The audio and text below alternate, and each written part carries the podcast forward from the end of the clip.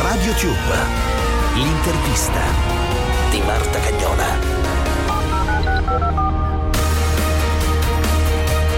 Un saluto da Marta Cagnola, il momento dell'intervista di RadioTube come sempre con i grandi protagonisti dello spettacolo. Studi di Radio 24, Milano.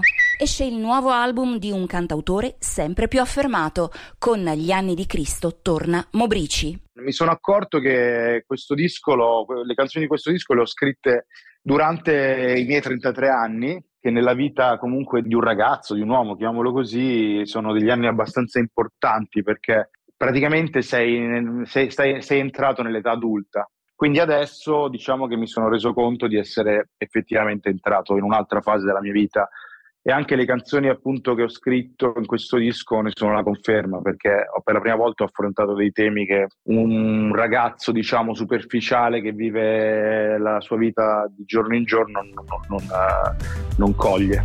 Avere figli oggi non è che sia una grande idea. Con quello che costano le case, mio nonno ci avrebbe comprato un pollaio, un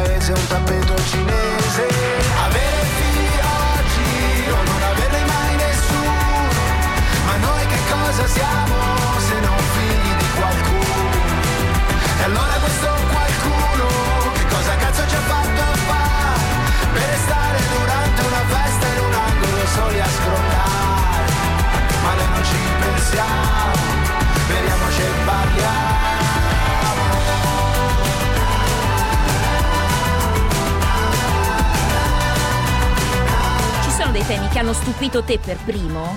La, la- la tua voglia di affrontarli? Guarda, quando scrivi canzoni non sai mai dove puoi arrivare. Io poi, guarda, io scrivo solamente quando c'è quella famosa cosa chiamata ispirazione, non sono uno che, che si mette seduto al piano e deve per forza tirar fuori una canzone al giorno, anzi io sono ben contento di fare altro quando non ho niente da dire.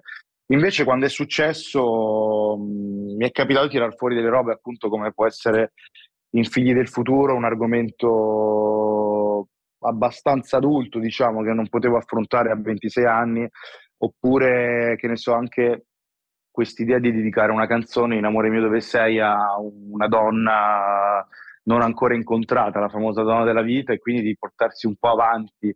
Quando, quando andavo a scuola a 16 anni mettevo, registravo delle canzoni a casa, le, le masterizzavo su un CD e le mettevo di nascosto sotto i banchi o negli zaini delle ragazze a cui venivano dedicate queste canzoni, invece Eh, ma adesso... così è facile però, eh. No, però erano anonime, tipo, cioè non c'era un... Ah, vabbè, beh, era beh, anonime, beh. però adesso mi rendo conto che la mia...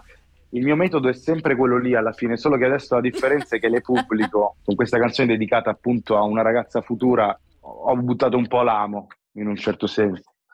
Matteo, adesso si parte, si va, ci sono i primi live, tu avevi già assaggiato eh, i palchi, appena abbiamo potuto eh, ricominciare a fare concerti, non, non- non te li sei negati, avevi, vo- avevi una gran voglia, si riparte? Sì, sì, si riparte con tutt'altro entusiasmo, devo dire la verità, perché l'anno scorso ero stato il primo, perché era il primo aprile, eh, il giorno dei primi locali aperti, e quindi io avevo iniziato proprio il primo aprile con un grande senso di smarrimento, un po' perché non sapevo cosa aspettarmi, sinceramente.